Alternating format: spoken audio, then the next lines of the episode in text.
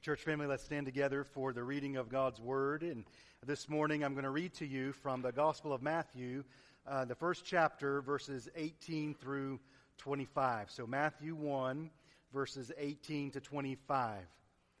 The Bible says, Now the birth of Jesus Christ took place in this way. When his mother had been betrothed to Joseph, before they came together, she was found to be with child from the Holy Spirit and her husband, uh, Joseph, being a just man and unwilling to put her to shame, resolved to divorce her quietly. But as he considered these things, behold, an angel uh, from the Lord appeared to him in a dream, saying, Joseph, son of David, do not fear to take Mary as your wife, for that which is conceived in her is from the Holy Spirit. She will bear a son, and you shall call his name Jesus, for he will save his people from their sins. All this took place to fulfill what the Lord had spoken by the prophet. Behold, the virgin shall conceive and bear a son, and they shall call his name Emmanuel, which means God with us. When Joseph woke from sleep, he did as the angel of the Lord commanded him. He took his wife, but knew her not until she had given birth to a son, and he called his name Jesus. Let's pray together. Father, thank you for Jesus. Thank you for Emmanuel. Thank you for one who has saved us from our sins. But Father, as we read the scripture, as we've read it here and continue, we will see that not everyone was um, obedient or excited or humble when Jesus came into the world. There were others who opposed him and even violently so. So, Father, I pray in Jesus' name you would give us grace as we study the Word of God, that really it's not your Word that's under examination, it's us. And so, Father, we trust you. We, we trust that your Word is good that you are good, that you are faithful, and you will use your word to help us, not to harm us, to correct us, uh, and not to condemn us.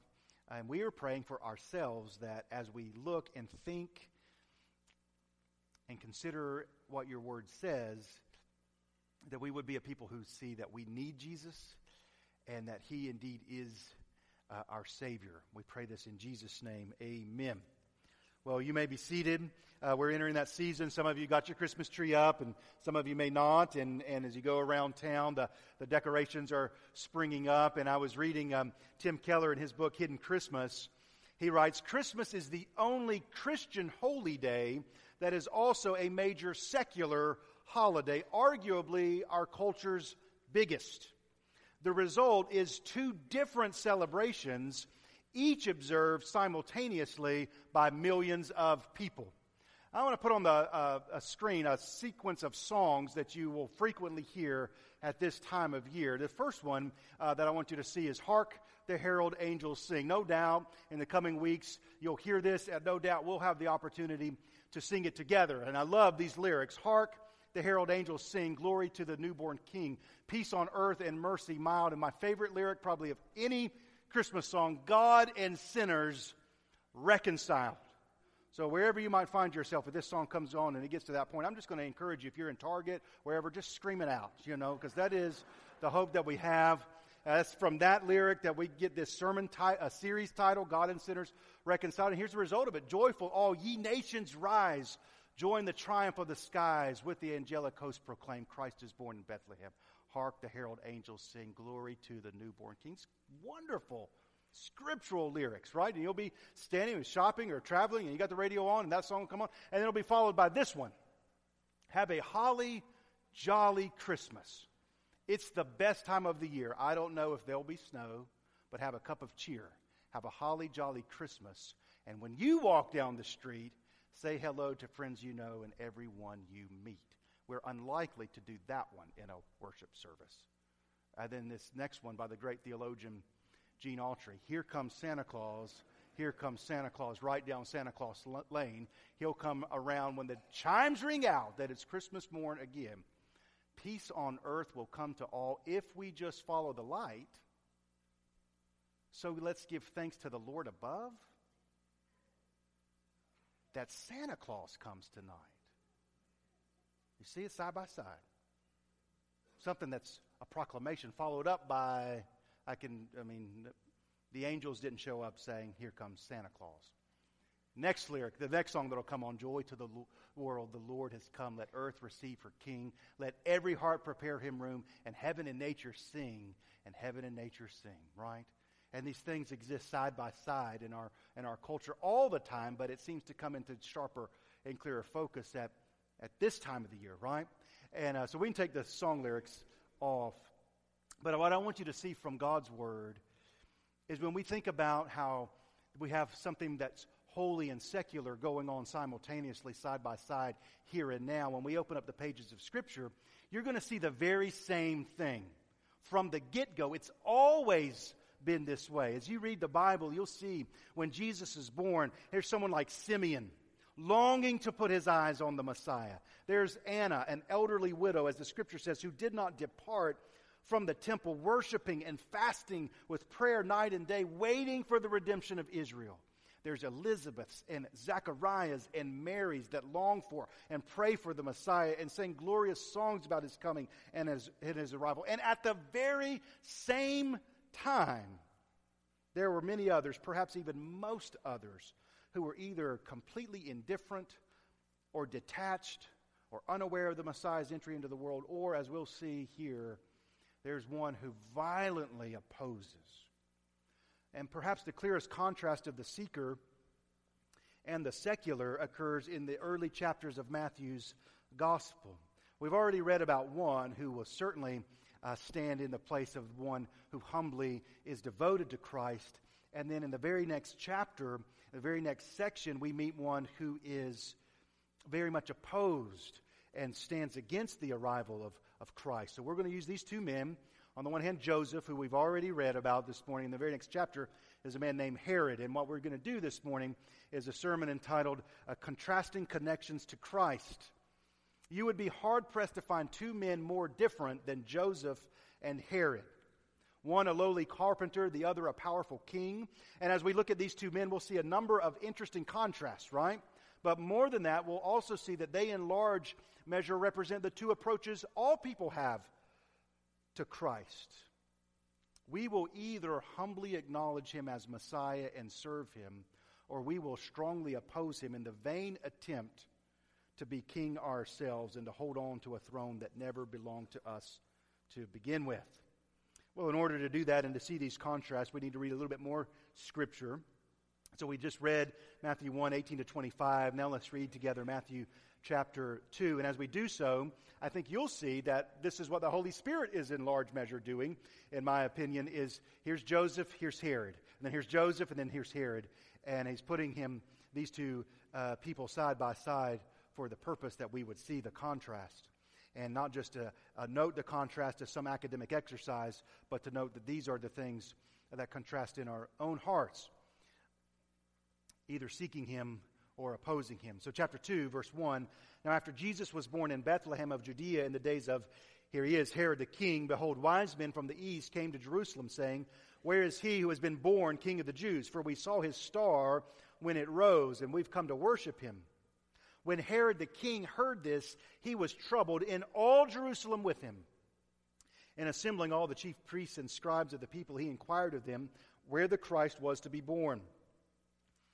They told him, In Bethlehem of Judea, for it is written by the prophet, And you, O Bethlehem, in the land of Judah, are by no means least among the rulers of Judah, for from you shall come a ruler who will shepherd my people Israel.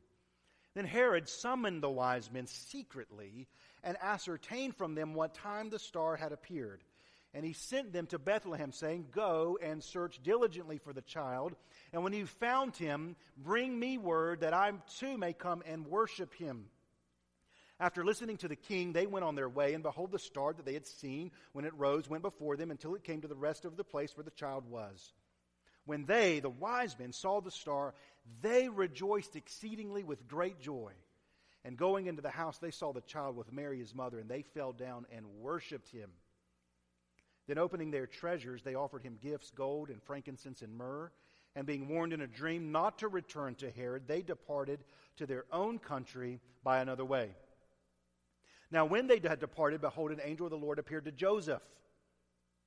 So, spotlight back to him in a dream and said, Rise, take the child and his mother, and flee to Egypt, and remain there until I tell you, for Herod is about to search for the child to destroy him. And he rose and took the child and his mother by night and departed to Egypt and remained there until the death of Herod. This was to fulfill what the Lord had spoken by the prophet Out of Egypt I called my son. Then Herod, when he saw that he had been tricked by the wise man, became furious, and he sent and killed all the male children in Bethlehem and all that region who were two years old or under, according to the time that he had ascertained from the wise men. Then was fulfilled what was spoken by the prophet Jeremiah.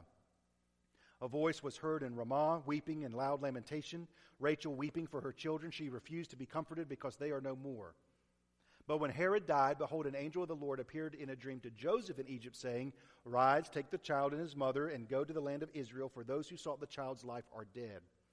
And he rose and took the child and his mother and went to the land of Israel. But when he heard that Archelaus was reigning over Judea in place of his father Herod, he was afraid to go there. And being warned in a dream, he withdrew to the district of Galilee. And when he went and lived in a city called Nazareth, that what was spoken by the prophets might be fulfilled, he shall be called a Nazarene. It's a word of the Lord. Let's pray together and then think about the scripture together. Father, thank you for the holy word of the Lord. We pray in Jesus' name that we've able to see some things here, of course, contrasting connections to Christ between Joseph and Herod. But I also thank you as we read the word, we see over and over that your word will be fulfilled. That no one, no one will keep your word from coming to pass. Whether uh, uh they're, they're a mighty so called king like Herod, all people everywhere are ultimately used for your purpose and for your glory.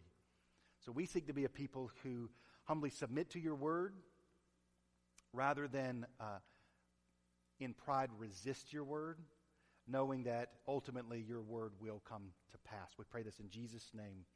Amen. Well, we see these contrasts. Joseph, a humble carpenter, right? And Herod is a powerful king. Herod had friends in high places. He'd been a personal and indeed a childhood friend of Julius Caesar. I mean, if you're ever going to be friends with somebody who's important and influential, that's a pretty good friend to have, right? Uh, and when Julius Caesar was uh, uh, murdered, and uh, ultimately Augustus Caesar came to reign, reign over the Roman Empire. Herod was a friend of his too. Herod ruled over more territory in and around Judea than any king had since Solomon. He was an Arab by ethnicity, an Edomite, which means he was a descendant of Esau. Uh, and, and, therefore, he's familiar with Jewish teachings. He's Greek by culture, and he's Roman by sympathy, right? I mean, he's got a, a kind of a, a, foot in every pool of water there is to, to place. And he constructed massive building projects. And if you think what's going on on Highway 301 is massive, you should have seen what Herod had going on. He built a massive hippodrome in Jerusalem to host chariot races. Uh, he was able to do what few other people had done. He brought stability to the region. Did you hear what the Bible said? When they heard that there was a king born in Jerusalem, Herod was troubled. Who else was troubled? The Bible just said it. All Jerusalem. You know why? Because Herod had finally brought stability. And here, these are people who had lived after generation after generation after generation of uh, assassinations and political turmoil and um, uh, all sorts of uh, all sorts of intrigue and rival uh, claims to the throne. And so Herod has it, and here comes another claim. It seems to the throne. Herod was the embodiment in those days of the Pax Romana, and it does happen when he dies. It all falls apart. His sons were hopeless. We'll see one of them in a moment. Uh, in contrast, in contrast, well, before, before we move on, we, we should note that the greatest building project that he constructed of all was the temple. Solomon had built uh, uh, this glorious temple, and then at the captivity, the Babylonian captivity, it had fallen into disrepair. Uh, they came back uh, uh, in the latter books of the Old Testament and rebuilt the temple, but it had nowhere near its former glory in Solomon's day. So Herod, respected, feared, was by no means loved by his people. So he thought an attempt to curry favor with them was to rebuild the temple. It would be his lasting legacy. In contrast, Joseph does not live in a palace. Joseph's life was not glamorous. Joseph was no king, though he did descend from one, David. He had no uh, glorious uh, political uh, castle. He lives in Nazareth, a town with a terrible reputation. He's no political connections. Augustus Caesar does not know his name. The only connection that David has with Caesar is Caesar issues a decree that all the world should be registered. And so Joseph went up from Nazareth to Bethlehem to be registered with Mary, his betrothed, as Luke tells us.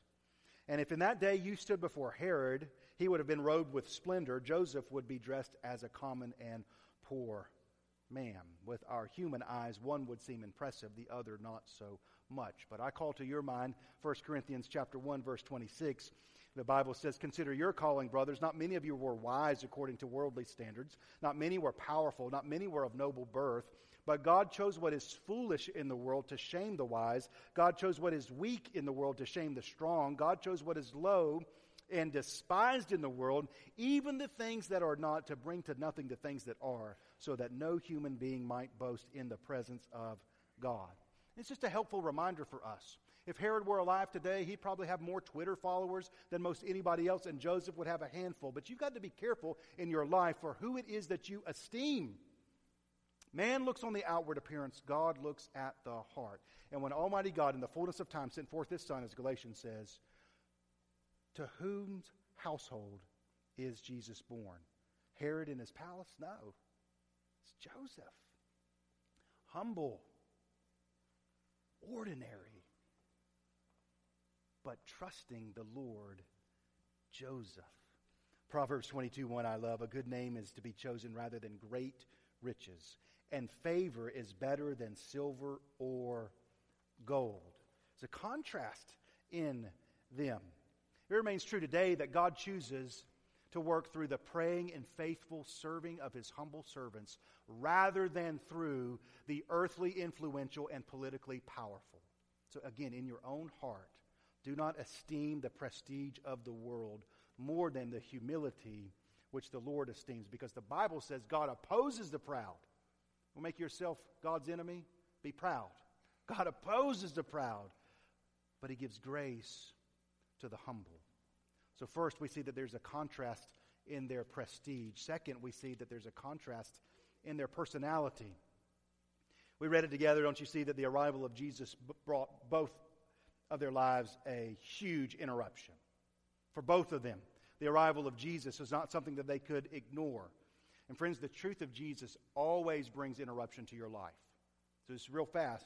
If you've just been going the way you've been going and you've just been going and going and God's not interrupted your life with some glorious truth, I, I give you encouragement to get in His Word because God is a glorious interrupter of our lives. But notice how Joseph and Herod they contrast in how they handle the interruption, and how they handle the interruption brings into focus the contrast in their personalities. We're going to give a word that will summarize Joseph, and then a word that will summarize Herod. The word we'll use for Joseph is that Joseph considers what should be done. Herod, meanwhile, conspires about what should be done. Look at with me again in Matthew chapter 1 verse 18. And the birth of Jesus took place in this way when his mother Mary had been betrothed to Joseph.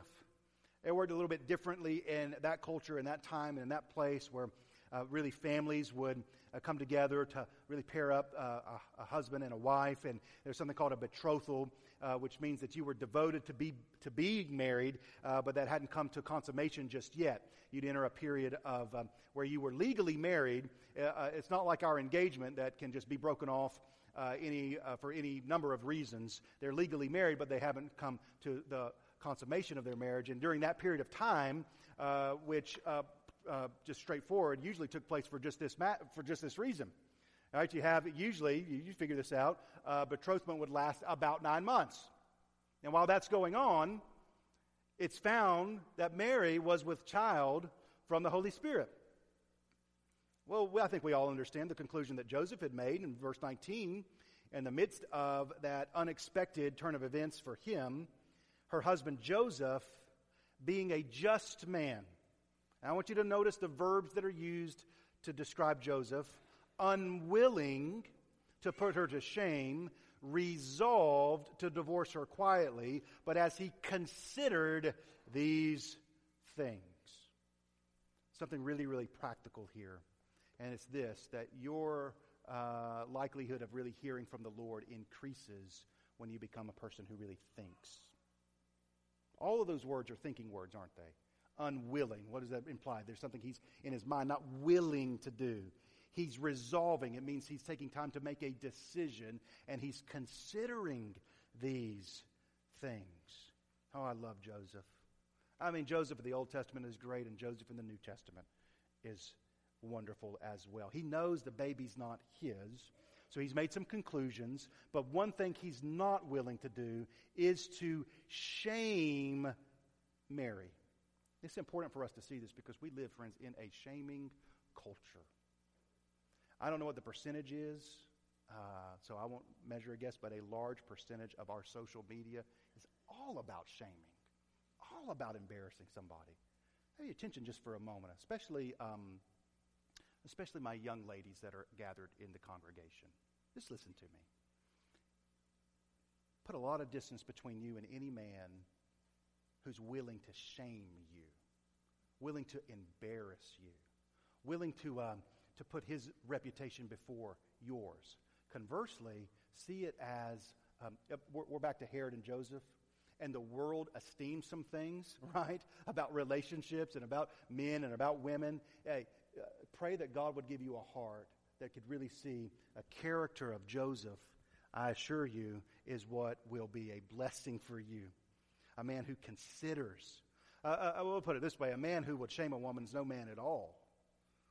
Now, uh, here we have Joseph not willing to shame Mary. And this, friends, I think points to Jesus. Now, Mary, Mary has child conceived of the Holy Spirit. But this points to Jesus because Jesus is a faithful bridegroom who is unwilling to shame his bride, even though his bride, who is us, right? We are guilty of certain things. But Jesus does not shame us, He covers our shame. He will save His people from their sins. That's what God had said to, to, um, to Joseph. And I love how God, in His sovereignty, comes to a man who's unwilling to shame his bride to talk about a one who God is coming as a man who is going to cover the shame of His people. Now, you see a contrast between Joseph and Herod because Herod is not someone who had just shamed multiple wives. He's a man who has killed multiple wives. Joseph takes time to think about things carefully. It's thinking words again. So, uh, uh, again, I call to, to, to your uh, attention that we are living increasingly in a thoughtless culture. I mean, all these devices we've got. Has this happened to anybody else here? It, it, it leads to you not being able to think carefully, soberly. When's the last time you just took a walk uninterrupted to think about the Lord and His ways and in your own life? I do f- think, friends, that it's the enemy who wants to blind the minds of unbelievers, as the scripture says. And part of that is that you would never really think about things carefully. Now, Joseph, as he's thinking, he knows something doesn't add up. He knows Mary's character, he knows what kind of person she is. And it's as he's thinking, I want you to notice, it's as he's thinking that the Lord speaks to him. The contrast with Herod is clear. He, verse 3, when Herod heard this, that has been born a king of the Jews, he was troubled, and all Jerusalem with him, and assembling all the chief priests and scribes of the people, he inquired of them where the Christ was to be born. So, what's the contrast? Why read the Bible for yourself when you need somebody else to do it for you? He assembles people. Listen, that's what he's doing. He's assembling people to do his thinking for him. And, friends, let me just tell you this if you will vacate that role in your own life, I can assure you somebody will do the thinking for you. Somebody will tell you what to think. Somebody will tell you, here's the way the mind should be directed. We know from history that Herod's a very violent man. Uh, he, he had wives and sons murdered who threatened his throne. Joseph, as he seeks to obey the Lord, listen to me because I think this is helpful. Joseph was no doubt misunderstood and criticized, right? I mean, there's no indication from the scripture that anybody other than Zechariah and Elizabeth believed their story. Because Zechariah and Elizabeth are, of course, the, the, the, the, couple that are going to have John the Baptist, and God's been at work in their lives. So, can I give you an application? Obeying God will often lead you to being misunderstood and criticized by others. And the only person who can withstand that criticism is a person who has the character to do so. You've got to resolve this in your life. Even if nobody else believes me, I know what the word of the Lord has said.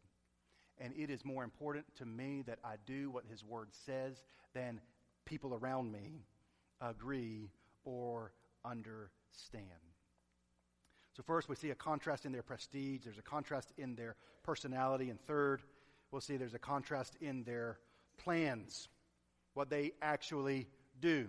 Because uh, it starts with thinking, but thinking always leads to acting. So, here are their plans. The interruption uh, of, jo- of Jesus reveals the hopes that these two men have. And real, real simple, here's the contrast for Joseph.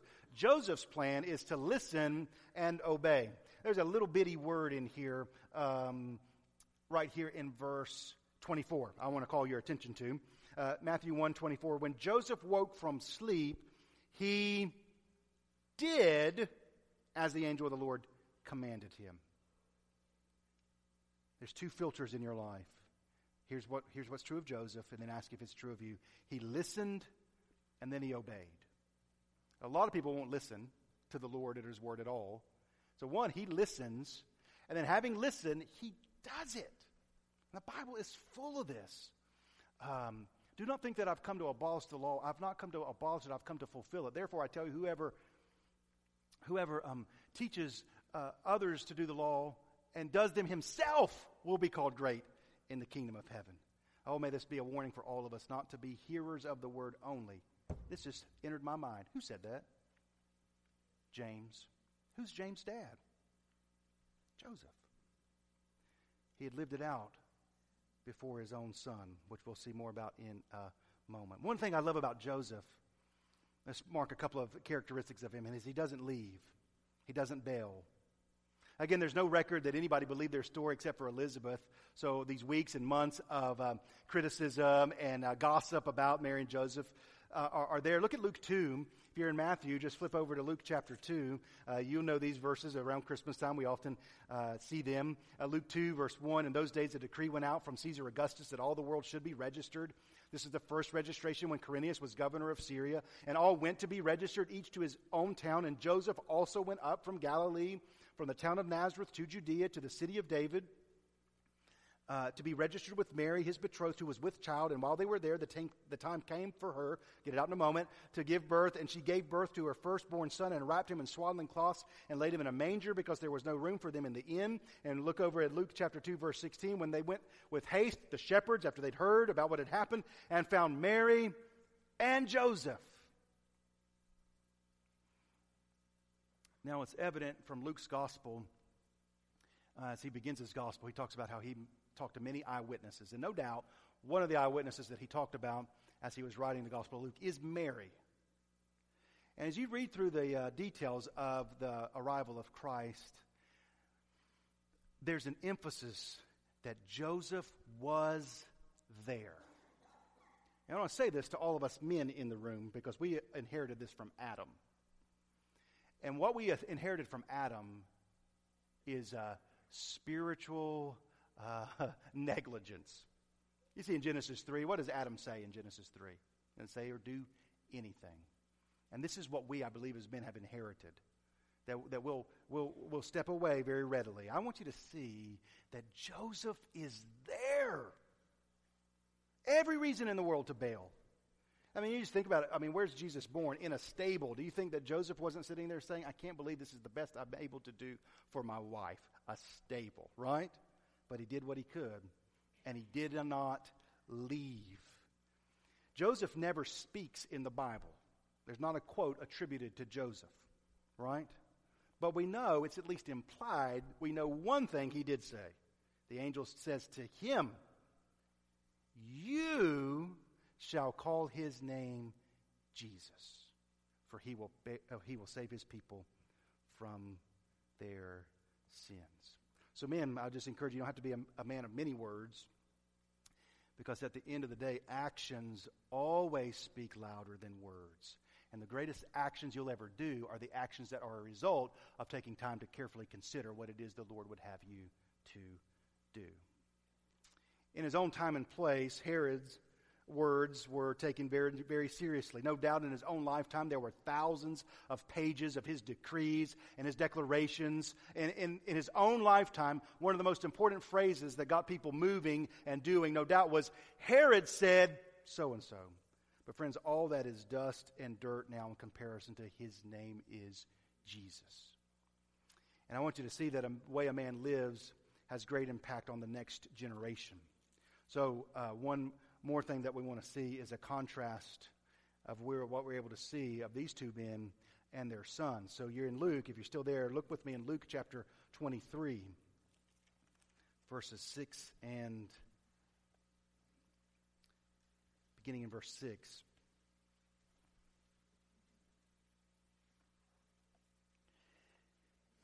Herod had ruled with uh, such an iron fist that one thing he had provided was stability. After his death, it all fell apart. And so the Romans, one of the people they sent in was Pontius Pilate. You see him in Luke 23, verse 6. When Pilate heard this, he asked, this is Jesus stands before him, whether the man was a Galilean. And when he learned that he belonged to Herod's jurisdiction, now this is not Herod from Matthew 1, this is one of his sons. Herod was a common name in those days, so we sometimes get it confused. But so this is Herod of Matthew 2, his son.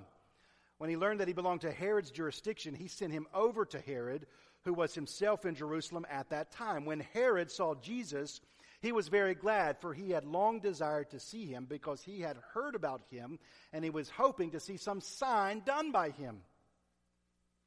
So he questioned him at some length, but he made no answer. The chief priests and the scribes stood by, vehemently accusing him. And Herod, with his soldiers, treated Jesus with contempt and mocked him. Then, arraying him in splendid clothing, he sent him back to Pilate. That's Herod's son. And that's how a lot of men, a lot of women grow up to be. Just they mock Jesus. Nothing's sacred. Nothing's holy. Nothing's pure. Notice Herod's son, this Herod, is standing for Jesus on the precipice of the most important event in history. And all he can think to do is say, Do some magic trick, Jesus. And when Jesus doesn't comply with what he wants him to do, they mock him. Nothing's serious. Everything's to be made fun of. Everything is a, a late night talk show. And uh, there's nothing sacred or pure or holy in Jesus Christ. I want you to see this. A person can get this place in their life. Jesus Christ himself stands before him, and the only response out of his heart is to mock. That is the descendant of Herod. So I want you to see that your heart has impact on the next generation. In contrast, turn with me to the book of James written by the son of Joseph, brother of Jesus. I love this. Think this man had some background to this statement? James 1 9. Let the lowly brother boast in his exaltation, and the rich in his humiliation, because like a flower of the grass, he will pass away. For the sun rises with its scorching heat and withers the grass, its flowers falls, and its beauty perishes. So also will the rich man fade away in the midst of his pursuits. And that, friends, could be epithet, the, the, uh, the we'll just, the writing on Herod's tombstone, couldn't it? Blessed is the man who remains steadfast under trial. You think it's perhaps his mind went to his dad in this? For when he has stood the test, he will receive the crown of life which God has promised to those who love him. We've talked a whole lot about the contrast between Joseph and Herod. I do want to show you one thing they've got in common. And not only do they have it in common, you've got it in common with them too. So we're going to go back over here to Matthew chapter 2. Matthew chapter 2, in verse number 19.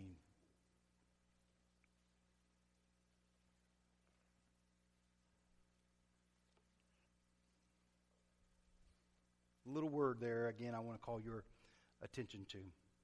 But when, W H E N, Herod, another little word, died. Do you see it?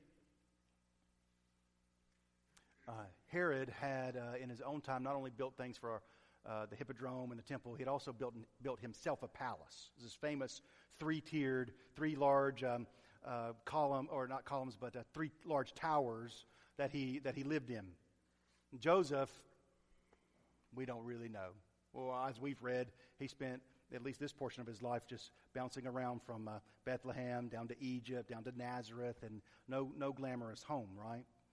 And uh, what I want you to see is for all of Herod's power, all of Herod's prestige, all of Herod's, I've got a friend, his name is Julius Caesar, I've got a friend, his name is Augustus Caesar. For all of that, verse 19 still happened.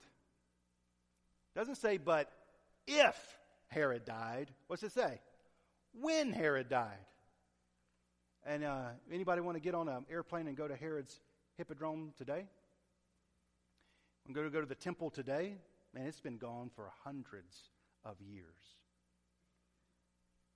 You see this little baby born in this lowly stable. Do you know where he is right now? Exalted and at the right hand of the Father. One more verse before we close. It's a word of warning for us.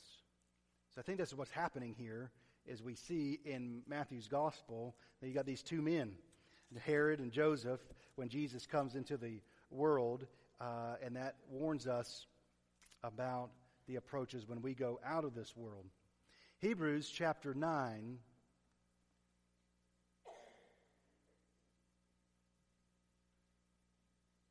At the end of verse 26, read this.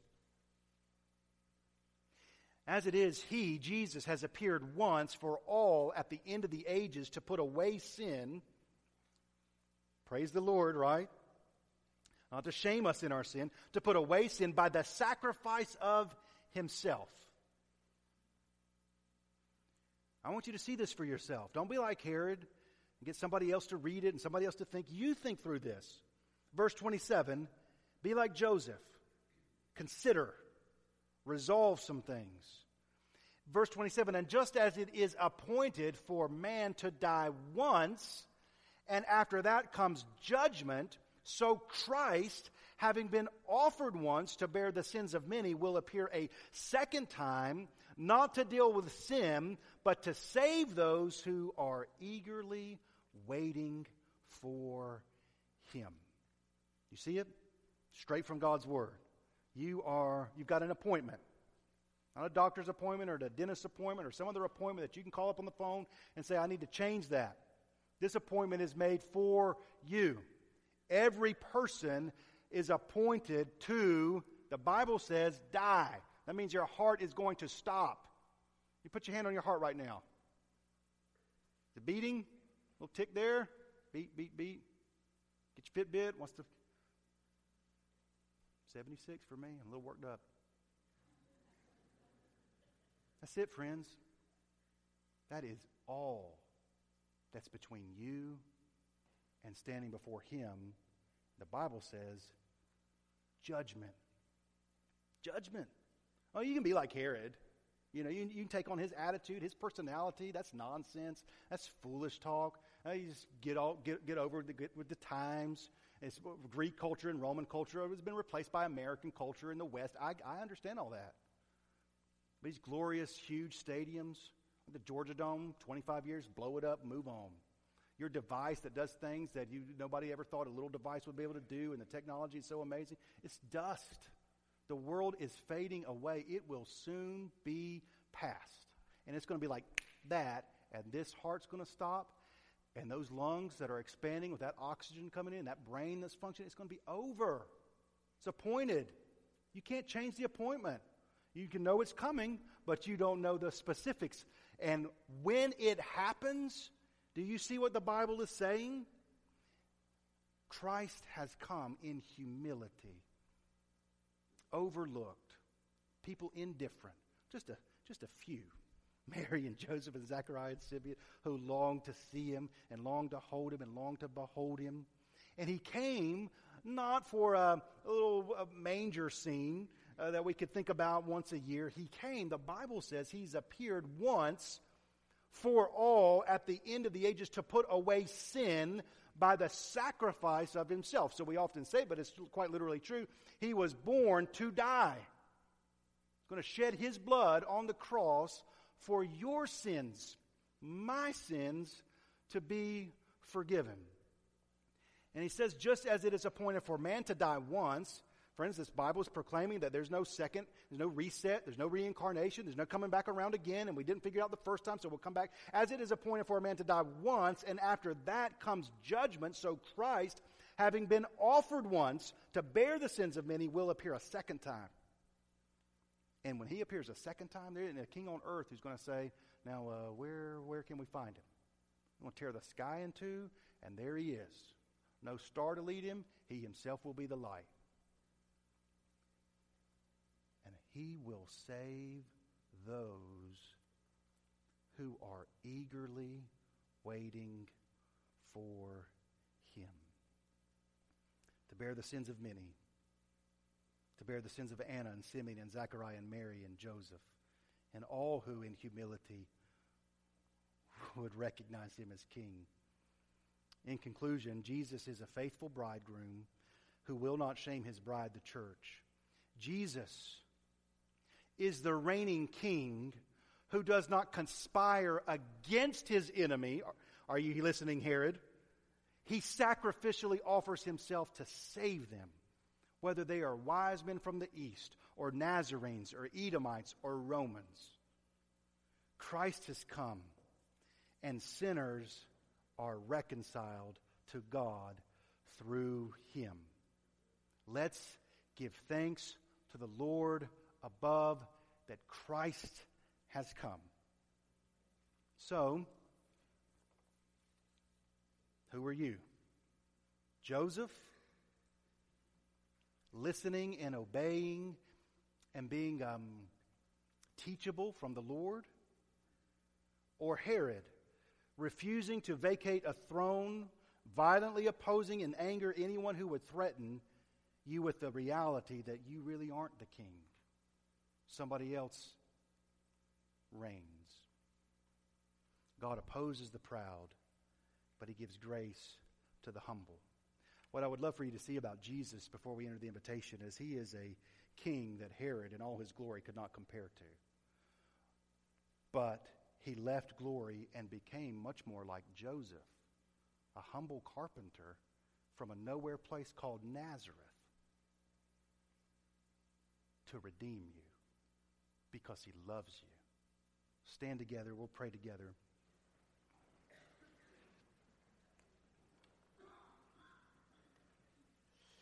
Father, I thank you for Jesus, a king who became like a carpenter's son. I thank you for Jesus. God, there's so many warnings I see. Here we have uh, elders and scribes who knew the word, but didn't know the word incarnate. Oh, God, give us grace not to be like that. I pray for us as a church family this Christmas season is not going through the motions. And we've heard these songs before, we've read these verses before. Oh God, in Jesus' name, may we be a people who are full of joy for the coming of Christ. God, I pray by your Holy Spirit and by the Word of God, He would search our hearts and know us, see if there be any wicked way in us. It's easy for us to look at Herod and say, here's all the missteps and mistakes he made. It's far easier to do that than to allow you to search us and for us to confess and admit, I am trying to be in control of my life right now. I'm trying to be the king. I'm trying to be the queen. I'm trying to be in charge. And Father, I pray that you'd give us grace to be a little bit more like Joseph, who didn't have it all figured out. He didn't know the, uh, all the details, but he listened. He was humble. He resolved some things. And he heard your word and he obeyed. So, Father, give us grace today to hear the word of the Lord that it is appointed for us once to die, and then comes the judgment. We would confess that on our own, none of us could stand guiltless in the judgment. But our boast is Christ. It is in Christ alone that we boast, that he has stood in our place. He who had no sin suffered for our sin instead of us. We have a Savior. Fill this sanctuary up with the joyful praise of your people and the eager obedience of your church. In Jesus' name, amen.